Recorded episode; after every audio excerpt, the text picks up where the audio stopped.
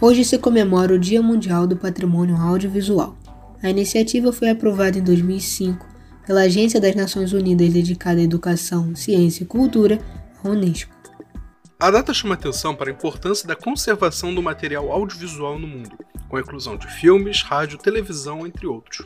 Para o órgão, esse patrimônio é de grande importância no que diz respeito à identidade cultural das nações e indivíduos, bem como para a economia, a política, desenvolvimento social, educativo e científico. A Cinemateca Brasileira detém o maior acervo de imagem e movimento da América Latina. O setor conta com incentivos como a Lei do Audiovisual, Lei Rouanet e fundos de investimento. Apesar disso, o cenário brasileiro ainda sofre com a desvalorização frente ao mercado internacional. Outros detalhes com a repórter Larissa Bianco. O audiovisual está presente em diversas ações cotidianas, sendo utilizado como ferramenta de aprendizado, entretenimento e informação. Para a bacharel em cinema, Tainá Gomes, é uma parte fundamental do Brasil.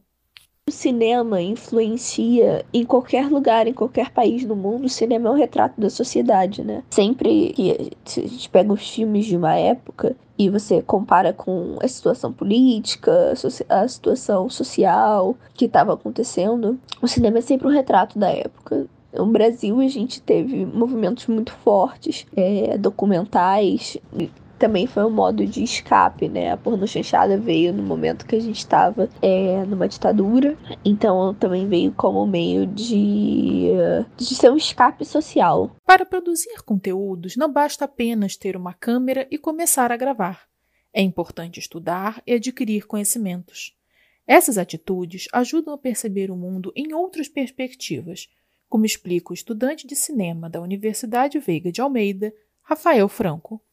Você começa a ver o mundo de outra forma e a arte em si de outra forma também, apreciar mais.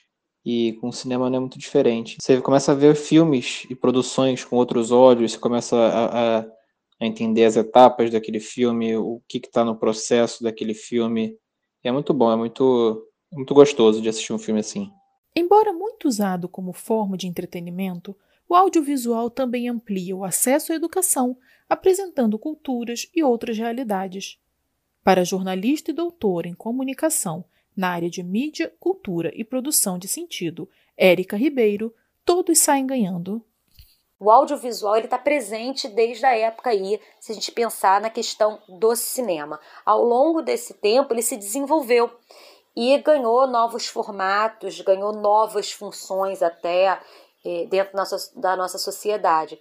E pensando como de uma forma mais generalizada, também é um sistema, né, agregador, um sistema, vamos dizer assim, que pode ampliar os horizontes com relação à informação. Uma sociedade como a nossa, que tem uma limitação com relação ao acesso à escrita, né? Ainda muitos analfabetos, pessoas que têm dificuldades com relação à leitura, o sistema audiovisual ele é capaz de trazer informações para essas pessoas como se estivesse no dia a dia, vamos dizer assim, né? Vendo coisas e ouvindo coisas. Esse contexto vai muito além de filmes e da televisão.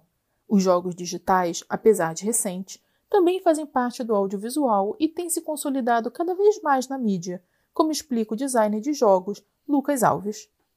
Jogos definitivamente são uma plataforma audiovisual, já que eles combinam as duas coisas, né? Eles têm tanto a parte visual quanto auditiva e com uma camada extra de interação, mas tem uma diferença bem grande ainda na forma como o tipo de mídia de jogos digitais é tratada em relação a cinema, TV e coisa do tipo. Você ainda vê que tem essa diferença de tratamento na mídia e, assim, muito do que vai para o mais mainstream na mídia de jogos digitais são coisas que realmente são mais próximas de cinema, né? Jogos com menos interação ou mais cinemáticos.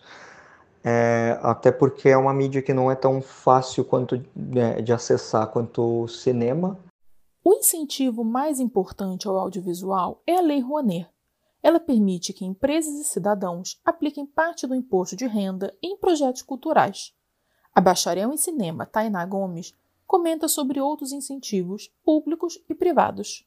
Aqui no Brasil nós temos editais e temos algumas leis que ajudam no audiovisual. Tem os incentivos privados, né? Mas aí são empresas privadas que lançam os próprios editais e tudo. Governamental é por meio de editais e leis que incentivam o audiovisual.